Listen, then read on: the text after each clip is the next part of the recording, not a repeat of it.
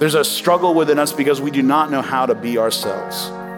We struggle to integrate those concepts of belonging. Uh, in other words, I'm saying belonging that I belong, you belong, we belong. Hey, beautiful people, welcome back to Sundays with the Gathering. I'm Hannah Hunter, the Director of Digital Reach here at the Gathering Place in Palm Beach Gardens. This week, Pastor Mike brings us a message on being yourself, being known, and walking in loving community.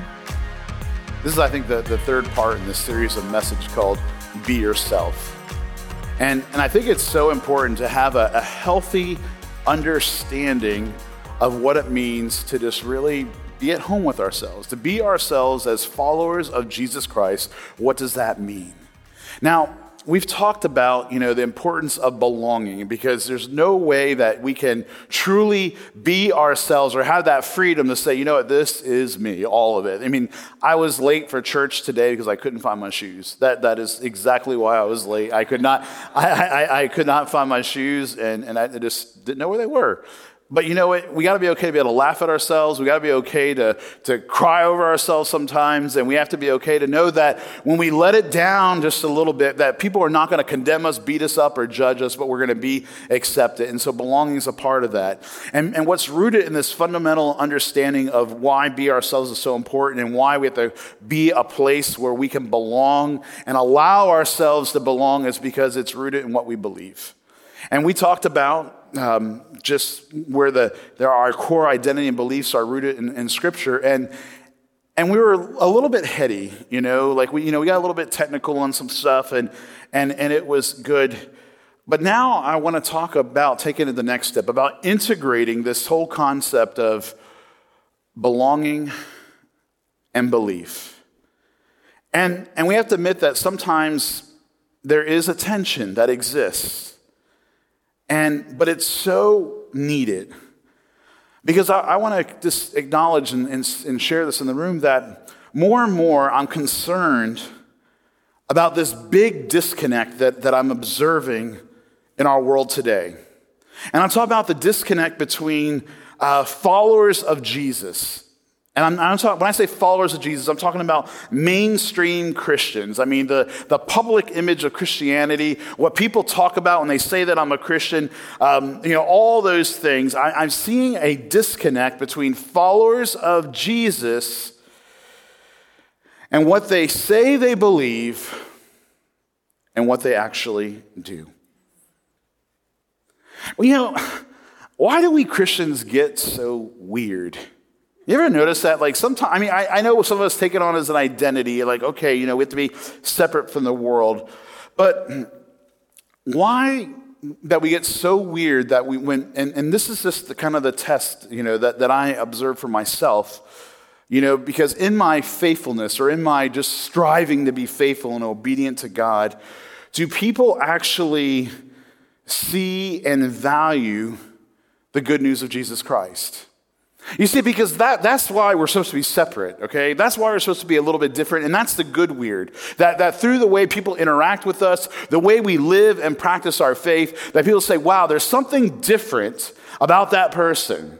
They, they, they, they have a different kind of compass, and, and, that, and I can see that that is good, and I value that. And, and we can see that, you know, in Jesus, you know, in his ministry, by what he did, by his actions, before he even had a chance to, to teach, people were running to him. People were hungry just to get a touch, just to be in his presence because they felt good around him. They felt accepted by him. It didn't matter what your background was. It didn't matter what their political affiliation was with Rome, the Roman Empire. It didn't matter, matter what their social status was. They felt accepted and valued. And whether they, they were, you know, just the, the hardcore Torah believing Pharisee or whether they were the outsider who was in the practice of prostitution, they knew that they could come to Jesus and receive a genuine welcome and they could be accepted. But what I see in Jesus' ministry and life and what I see in this, what is mainstream American Christianity, I believe something is out of touch. Because below the surface, people who are devout Christians, and I know a lot of devout, devoted Christians, um, many of us behave contrary to scriptural Christianity. We let gossip just run rampant. We allow bitterness and offenses to fester in our soul. And we, and we allow these things to just go inside us instead of actually even talking to people that maybe offended us or, or maybe they said something and trying to find out what was behind those words. We just let it fester inside of us and we get bitter, we get angry. There is a lack of generosity and compassion in the church at large.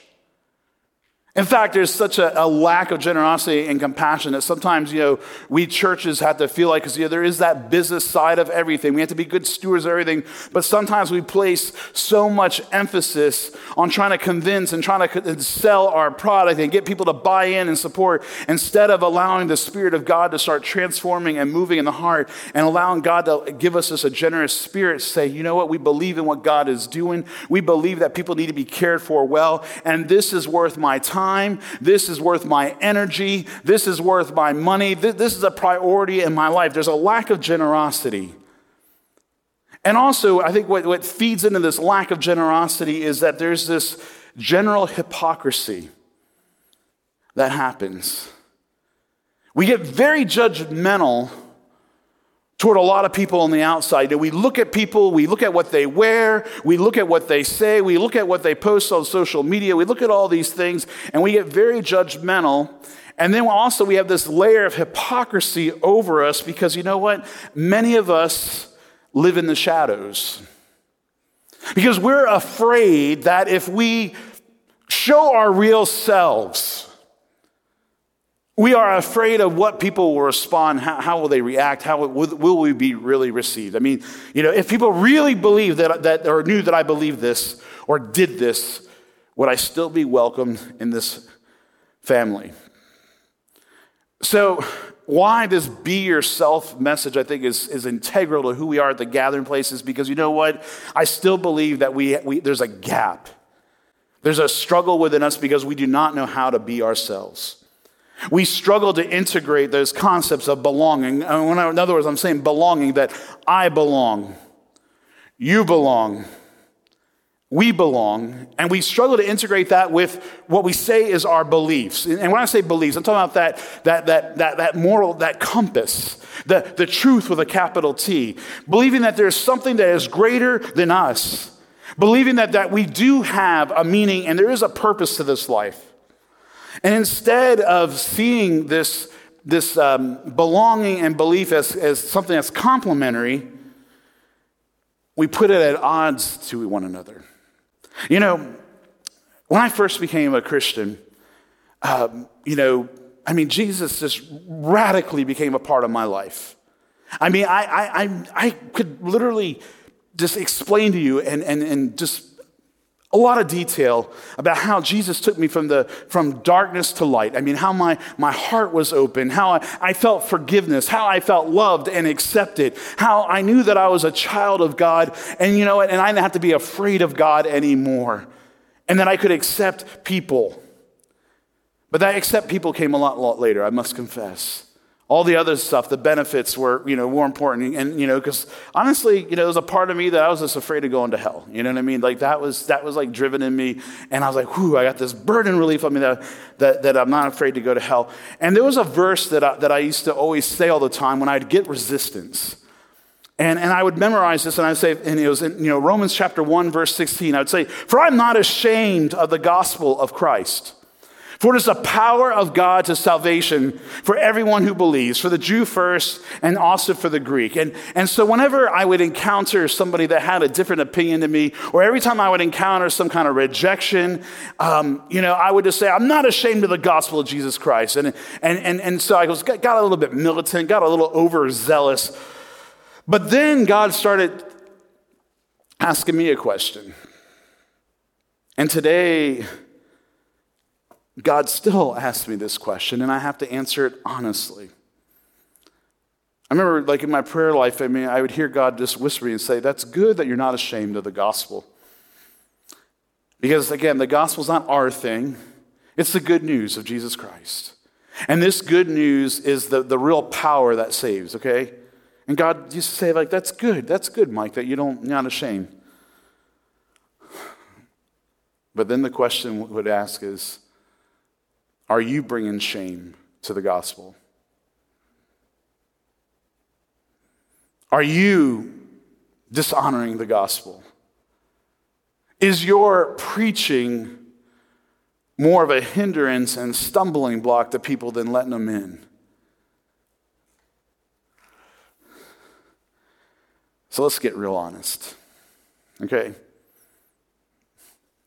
I, I identify as a Christian, a little Christ follower. You know, like I'm, I'm, I'm just, I'm putting my whole trust in Jesus Christ. You know, I, if someone asks me who is Jesus to you, I'm going to say Jesus, he's my Lord. He, he is my all. He, he is the, the, the most important one in my entire life. He's my standard. And also, Jesus is my Savior because I believe that He died on the cross for my sin and the sin of the world, and I receive that gift. I, I'm a Christian. And many who are listening today are also probably identify as a Christian, like how in that way that I framed it. But here's the honesty part the stuff that we see going on, the, the major disconnect. And we see it in, in, in, the churches, we see it in our community, we see it in society at large, in our nation. I mean, it just goes on and on and on. Here's something that we have to really be honest. While we identify as Christians, we are also part of the problem. I'm part of the problem. Okay? You decide whether you're part of the problem, but I'm just saying I'm part of the problem. I'm owning this. And in some ways, and I'm going to use the hour because I think we, some of you are identifying with what I'm saying. Our actions and our words have caused a lot of harm. They have caused division everywhere.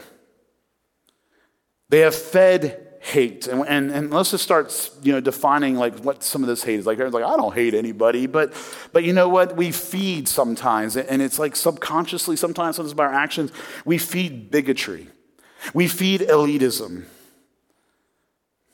Sometimes our Christian faith just feeds us radical nationalism. It justifies racism. Being homophobic or anti-intellectual. Sometimes, you know, we, we, we get so, you know, afraid of everything that we're like, no, we can't think, we can't, you know, question. And what happens is sometimes the way we push forward the gospel, it actually sows these seeds of discord and distrust in society, and it actually undermines some of the established institutions and places that God has put into place to say, you know what, these are the good things that, that build a good and healthy world. And, and many people, and this is, you could just start going in the community, I mean, get out of our bubble Talk to your relative that, that, that is, you know, that doesn't want to go to church. Talk to your friend that says, I don't want anything to do with Christianity. Here's what they're saying if we really listen. Many people believe that Christians cannot be trusted. They believe that Christians cannot be trusted. And you know why they believe that the Christians cannot be trusted? Because there's a real disconnect in Jesus' teaching and the way of Jesus. I mean, the way that, that we, we live out the way of Jesus. There's a, there's a real disconnect. And you know what? I just think about this, you know, let's just, just like back, take a step back. And what would happen if we would just like, don't even get into the, the Jesus claims. I mean, who Jesus says he is, but let's just get it, just, just start doing the way of Jesus. I guarantee the world would be a better place if we actually followed and lived the way Jesus modeled life. And, and people would say, you know what? Not only is Jesus trustworthy, but those people who follow Jesus, maybe they can be trusted too. I mean, this is hard because this, I'm telling you, I am guilty of this stuff. I've messed this up in every church that I've ever served in because I, I, I, got my priorities mixed up. I got, I got concerned about being popular, what people think, or about being right instead of about Jesus' mission. John chapter 8, we talked about this last week. John chapter 8, verses 31 to 32. Then Jesus said to those Jews who believed in him, and we can extend it to now, Jesus saying that to everybody who believes in him. If you continue in my word, then you are my disciples indeed. You know, if you continue in my word, then you really are my followers. You, you're, you're, you're, part of the way. You're part of this, this training practice. You're part of a new way of being.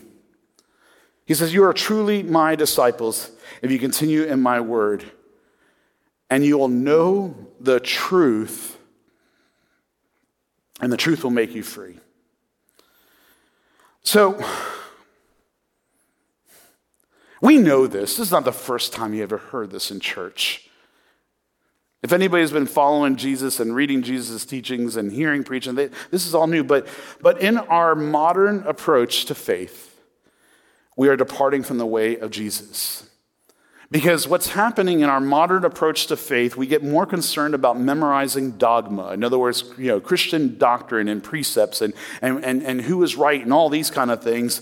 And we get real focused on you know, knowing the right things and saying the right things and policing people to make sure they're doing the right things. And I was taught this, okay? I, I, this is how I was taught. Because I was more concerned about, you know, having an agreement of our confession of faith, having the right statement of faith. But what does it really mean to abide in Jesus' teaching? Living it out. I mean, the literal word abide means to live into it, right? How do we live into it so that we can experience what Jesus promised that you will not only know the truth, because sometimes we, we get stuck on, oh, I know the truth. I know it. I got that secret. I got that mystery. I know what's right. You know, if you, if, if I could tell you where you don't have the truth, I have no problem telling that. But, but Jesus didn't say that. He didn't say we're going to be policemen. Jesus didn't say that we're going to be these doctrinal teachers and all that kind of stuff.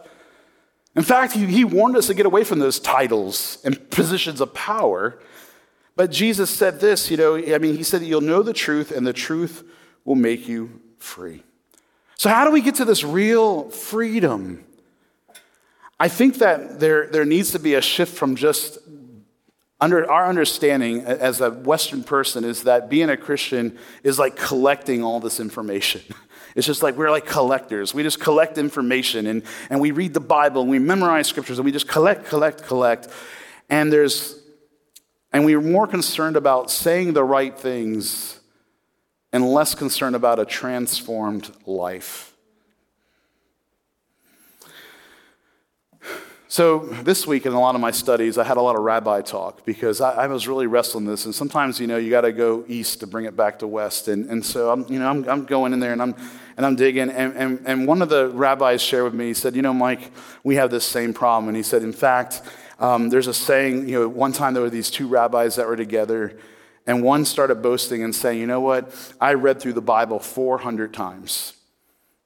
I read through the Bible 400 times, this rabbi says to one rabbi. And I wonder, like, how many times have you read through the Bible? And I started counting, and myself, I started doing the, the, intellectual gymnastics and started thinking about my devotions and how I do my quiet time and all that. But then the other rabbi said, You know, you read, you read, the, the, read through the Bible 400 times, that's great. But how many times have you allowed the Bible to read through you? And I was like, Dang, you know? James chapter 1, verses 22 to 25. Listen up to these words. But be doers of the word and not merely hearers who deceive themselves. Okay? Now, I, I know, don't, don't try not to jump, okay? Because I, I, get it. I, I mean, when I read this stuff, like my head goes all these different places. But, but try to just absorb this, take this in. Be doers of the word and not merely hearers who deceive themselves. For if any, any are hearers of the word and not doers, they are like those who look at themselves in the mirror. Remember, we're talking about being ourselves. Okay? So there's a connection with doing what the word or what the scripture teaches to seeing ourselves. They're like those who look at themselves in a mirror, for they look at themselves and then on going away, immediately forget what they were like. But those who looked into the perfect law, the law of liberty, persevere, being not hearers who forget, but doers who act. They will be blessed in what they do. So, this being yourself is this constant looking at yourself and this self examination and holding together the Jesus way in your life. Now, a lot of times, when, when, again, where my head started going, being doers of the word, you know, man, I started like, you know, I got to uh, underline my Bible. I got to make sure I got the highlights. I got to pull out all the text and, and all those things. But, but let's look at the, the early church's example.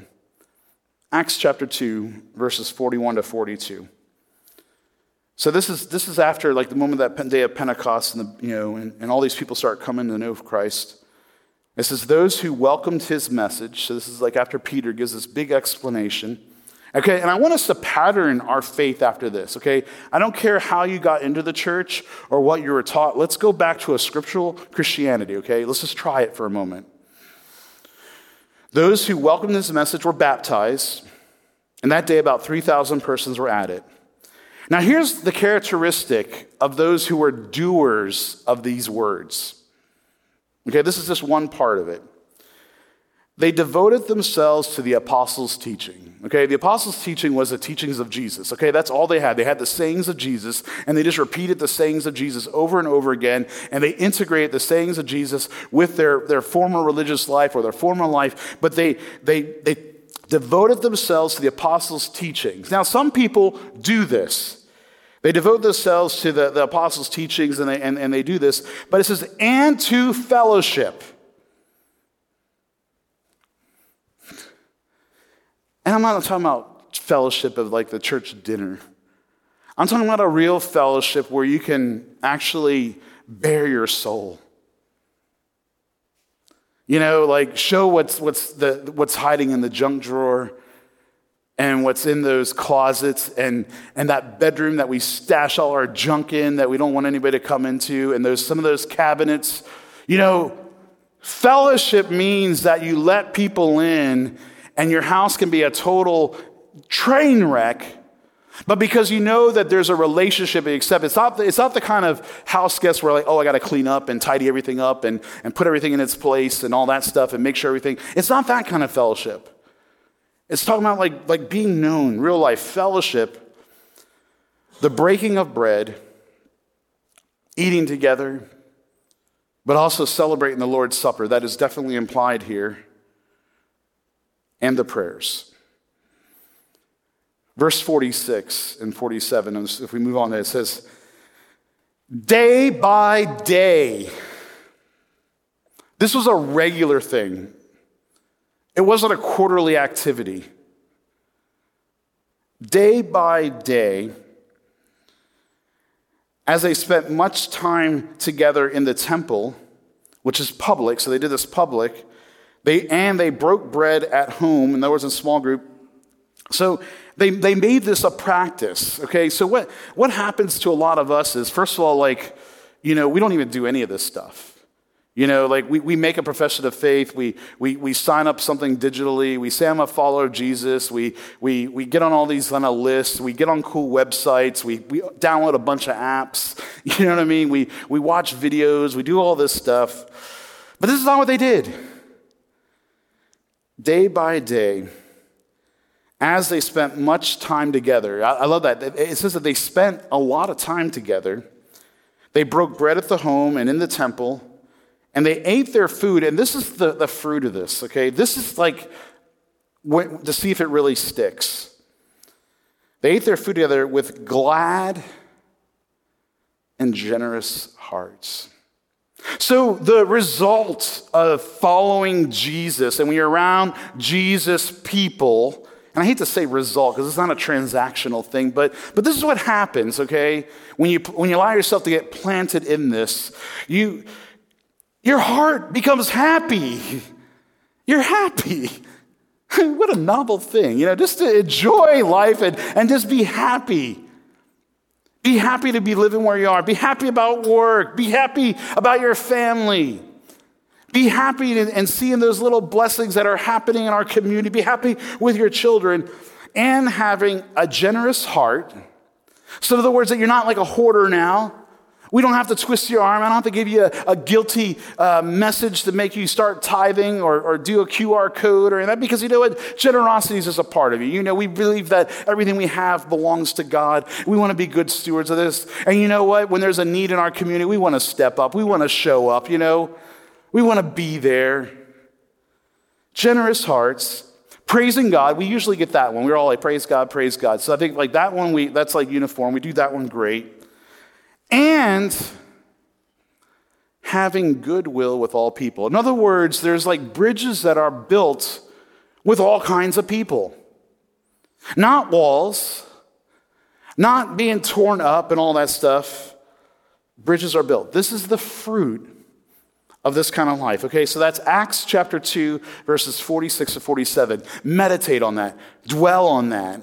Look at that as your practice, okay, because this is the abiding in Jesus thing. This is actually doing what he says. This is what it means to look in the mirror and not forget who you really are, okay? So I want to ask you a question. Let's go back to school. I know some of you don't want to go back to school, some might be in school right now, but you know, in school, we always have these two types of works. You know, you have the group project and you have the independent project, right? The independent work. And, and I want to ask you are you more of a group work person or are you more of an independent project person? Who likes groups? Who likes group work? All right, who likes just the independent project and all that? Okay, you know. I, I, I, lean, honestly, like my default is in the independent project, okay? You know, because sometimes it's like, you know, it's just faster to do it myself. This way I used to tell myself. It's, you know, um, I hate group work too because there's always that person, or sometimes you get put in a group where they're not prepared. They didn't do what they're supposed to. They have no vision. They didn't do the homework. Then they say they're going to do this. They overpromise and they underdeliver. And I'm like, and then it ends up being more work to me. And it should have just been an independent project to begin with. But in Jesus' life, we're meant to do it together. And, and, and I, and I want to push the limits of what it means to really have fellowship and do it together. Because you know what? We, we Christians can come together a lot, and we could talk a lot of Bible stuff and never really get into what's going on with our lives. And we can never really talk about our souls or what's happening. And you know what? There's this great deception right now in the church because we place so much emphasis on independent study and, and watching our YouTube videos and listening to our podcasts and all that stuff. And we judge people all the time in our isolation. And we really don't know anybody at all. And if we're really honest, People don't know us either. People don't know us. You're hiding. And I know it feels safe sometimes to stay in the dark and to hide and not show the weakness and not show the brokenness, but, but that's not Jesus' way. When I first came to faith and started like, you know, actively trying to respond to Jesus' call upon my life, I got before I started going to church, I, I went to a home Bible study. And it was this couple called Dottie and Ed. And Dottie and Ed, they were weird, okay? I'm going to say they, they, they, were weird. And, and, and they had a funny relationship where, I mean, they, they, they were not like anything of ideal Christian at all on some things. And if Dottie's listened to this or Ed, you know it's true. Um, but, anyways, um, so, but one thing that they did was they had this place where in our studies, in our Bible study, we could go all in. And we could ask questions, and they would ask questions, and they didn't have all the answers. And we would say, What do you think that means? And we'd look things up, and then we would talk about our lives, and we'd pray together. And you know what? We wrestled with Scripture, we, we, we supported one another, we prayed for one another. Sometimes we had things we didn't know what to do with, and then we went back to, they went back to their pastor to try to get the right answer, and then sometimes they didn't agree with the answer. And, you know, and we just constantly just did this life together. And I want to tell you something. Jesus was changing my life through that. Because one thing that, that I love about Dottie and Ed is that no matter how messed up things were in my life at that point, I had a place with them. I felt, you know, just welcomed in their home. And I felt so welcome that I felt like I could bring anybody, any of my crazy friends there, and they, and they welcomed them.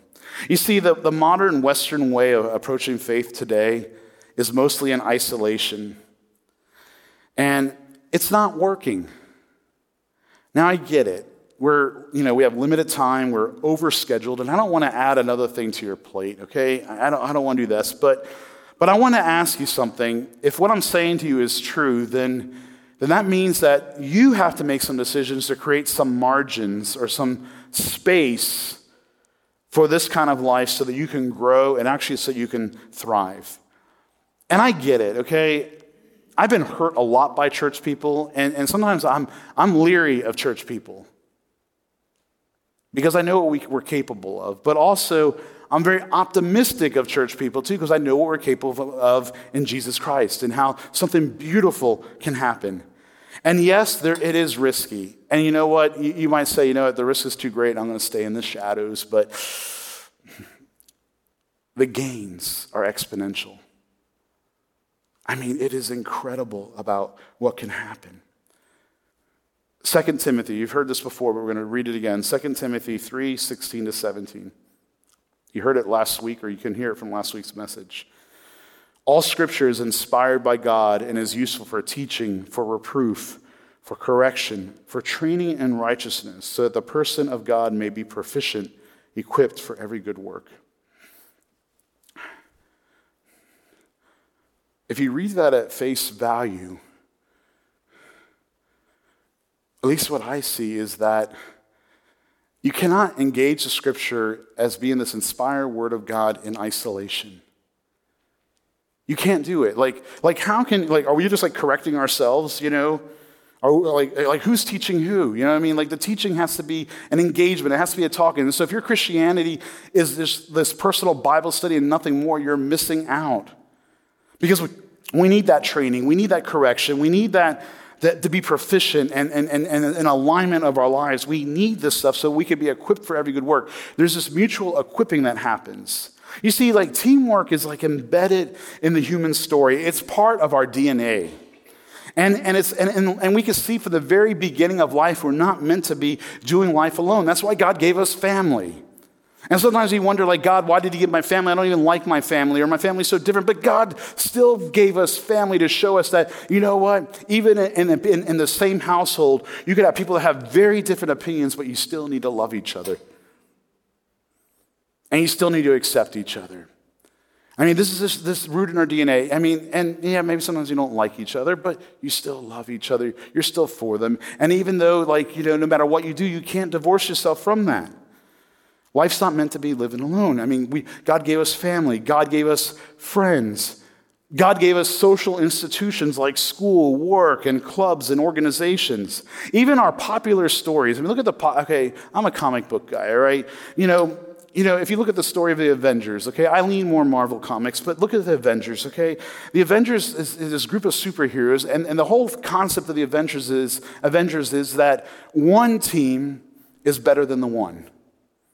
A team of superheroes is better than one superhero doing life alone. Okay, DC comic guys, there's the Justice League.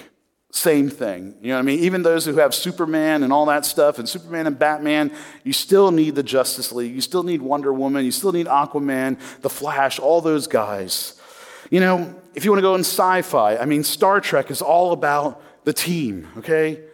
You know, then you look at all the news, the Star Wars spin-offs, you know, Mandalorian, you know, all the different little Mandalorian tribes and all that. They're like, we're better together. You know what I mean? They, they all do that. Connor helped me identify that. You know, he's like, and then he did a spoiler alert on it.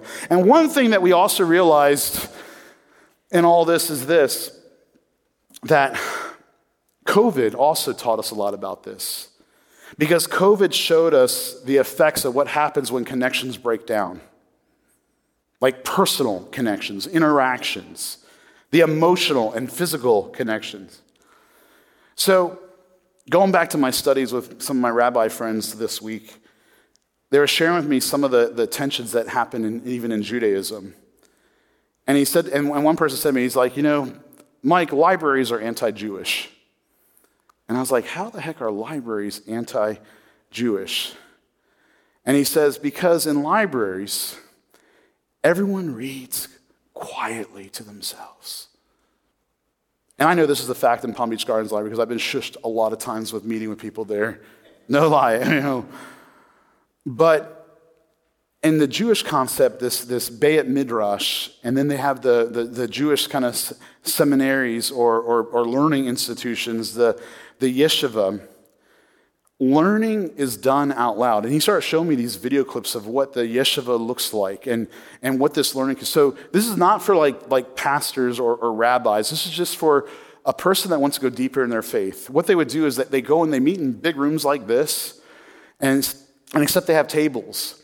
And there's all this discussion and debate, pushing back and forth, and they're talking, and it's regular people reading the Bible, Holy Scriptures, with other regular people, and they're trying to find meaning out of it.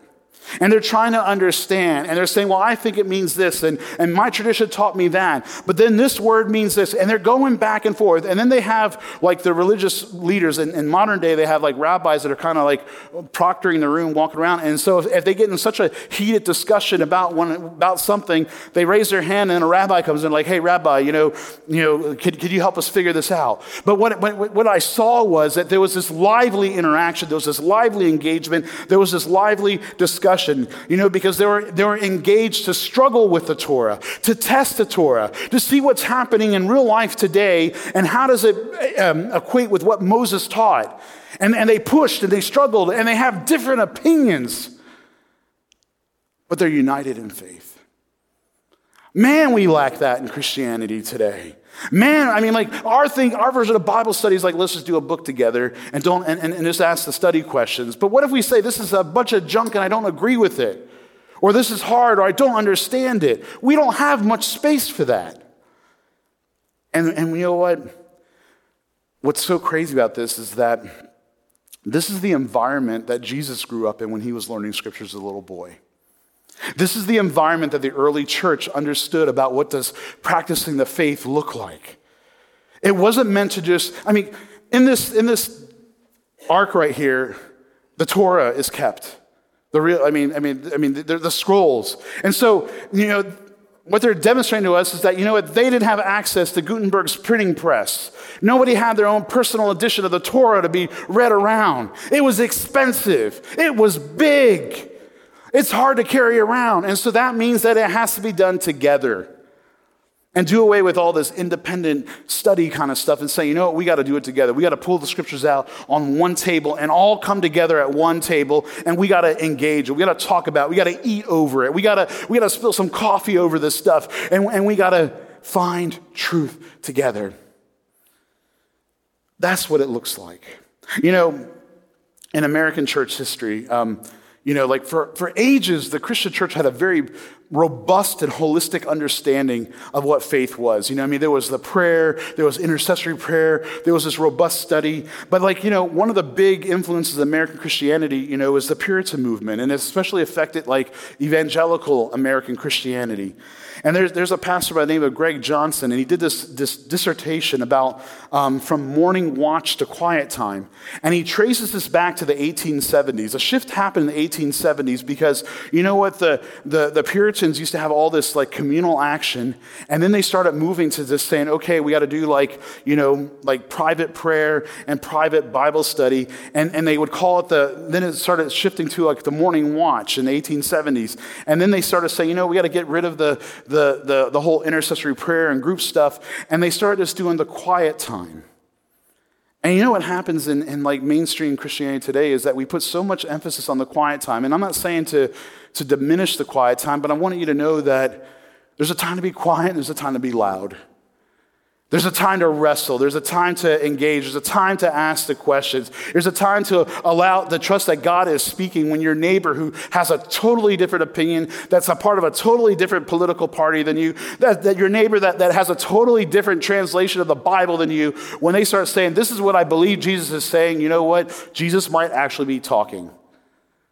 And we need to listen. I get it, you're overscheduled. I get it. You're like, I don't have enough time to add another thing. But you know what? We got to break free from this isolation, doing life alone, You know, we're living life, and you know what? We don't have like a real good support system. We don't have it. We don't know what real friendships is. You know, we, we're comfortable with having our divisions and labeling people, but we're not comfortable really coming to the table. You see, this whole be yourself thing, it only works when you're in it because you're created in the image of God. And if you look around, there's a little bit of Jesus in all of us. And we need to identify, claim it, and name it in all of us. We can't just sit and just, you know, ignore it in the room anymore. It needs to be taught. We need to be engaged with scriptures, but we also have to be engaged in each other's life. And this is an ongoing process. And so, why this is important for the gathering place, this underlining principle of how to fuse belonging and believing together, is because this will empower you to, to do life with other people outside of church in a good way. It's actually good for your soul to do this. It will feel good. You, I mean, you will be happier, I'm telling you. You'll have more peace. And this is essential for us in terms of fulfilling what we believe God has called us to do as a church, which is to extend God's redeeming love. This is essential for our community. This is essential for the world. Because you know what? Not only do we struggle this with this, but a lot of people struggle with how to be themselves and to value the contribution of others. Let's face it, you know, we get very tribal and divided. And, and you know what? The crazy thing is that God, when He was making all this world and, and, and we're all uniquely made and we have these unique um, abilities and inspirations, God knew all this, different languages, all those things. And if God is the author of all this, then therefore it must be, must be able to be fused together. I want to tell you how this changed my life later on. I was part of a, a men's group in South Florida, and we, did, and we decided to do life together. And we did it in Panera Bread, no surprise, right? But they didn't have the, the cool deal that they have now with the, the unlimited sips. And so, anyways, we started just doing what my friends said about like wrestling with the scriptures, studying together, doing all this stuff.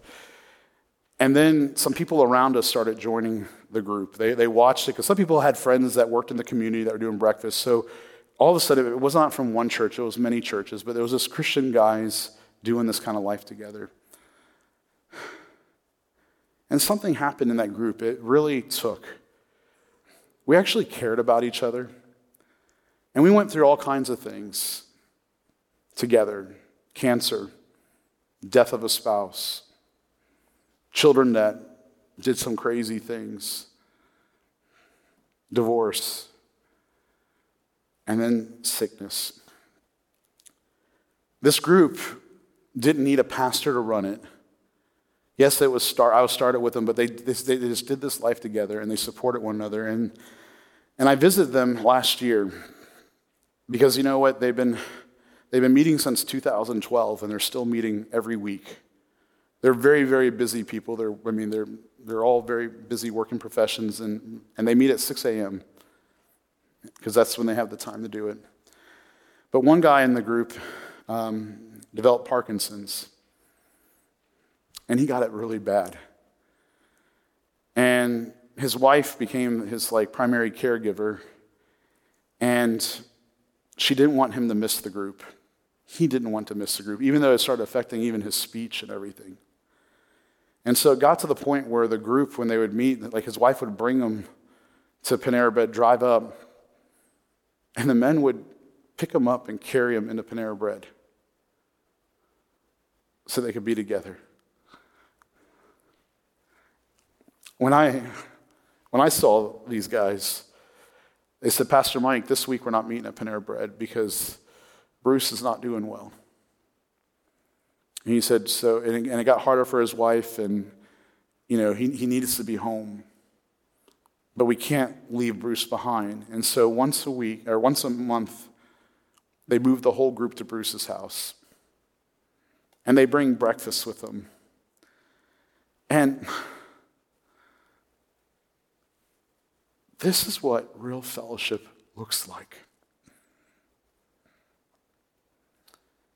These guys are all rooted in their, in their local church, but they're rooted in each other's lives too. Now, now, let's take a step back and think about where you are. I crave this. I crave it for me, but I crave it for you and everyone who is listening because this is the real stuff. And this is what's so valuable. So I want you to take a moment and to think about what is your next faithful step. Don't just be a hearer of this word, but what will you do? Maybe a class is what it is. Maybe it's just to say, hey, you know, that person's been trying to call me for coffee all the time, and, and I've just been dodging them. Or maybe I see somebody and I'm like, yeah, I should call them or I should meet up with them. And maybe it's time to do that. So, assuming that you are still here and you're still listening, let's be honest. And I'm making some assumptions here, but I'm going to go out on a limb. I believe there's something about what we do at the gathering place that speaks to you. Because this is a place to belong and believe in something that's bigger than yourself, it's bigger than us. And I want you to know that the real you is needed. And there's a space that is needed to have non judgmental conversations where diverse people with diverse opinions can, can be together, where, where different ideologies can come together, where we can be vulnerable, where we can take action on things that matter where we can practice forgiveness and, and more important, practice listening to one another, where we can heal, learn, where we can learn how to actually apologize when we screwed up, make a bridge, and then also be accountable for our actions. Because these are important things to have with vital relationships.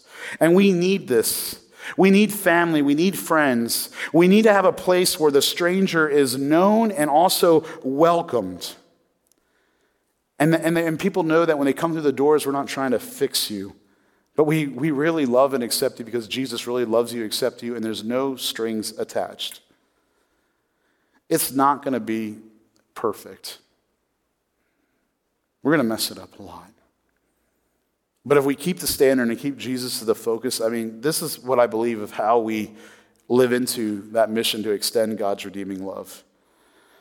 This is what leads to transformation, and transformation is only possible and it's only rooted in Jesus.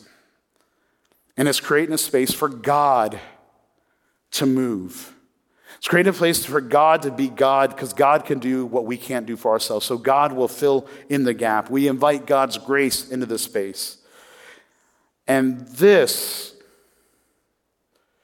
is what God is calling the gathering place to become. All this. And you know what? We need each other. We need God. Let us pray. Gracious God, my prayer is that today we heard your heart and also that we looked inside our hearts. I thank you that with you there's no shame, there's no condemnation, but there's just a welcome. A welcome to be ourselves, to be who you created us to be. So, Lord, talk to us right now. Show us a very specific next faithful step to connect this Sunday's faith with Monday's work and everything else that happens after this moment. We don't want to be like that person that James said that looks in the mirror and admires ourselves and then forgets who we are. God, help us to be doers. In Jesus' name. Hey, beautiful people, this is Hannah Hunter. I'm the Director of Digital Reach here at the Gathering Place in Palm Beach Gardens. Thank you for joining us this week. We love getting to share our journey in Christ and community with you. And if you're in the Palm Beach area, we'd love to get to connect with you in person at our Sunday worship service at 10 a.m. For more information about our community and faith, check out our website at thegatheringplacefl.org. Thanks for listening.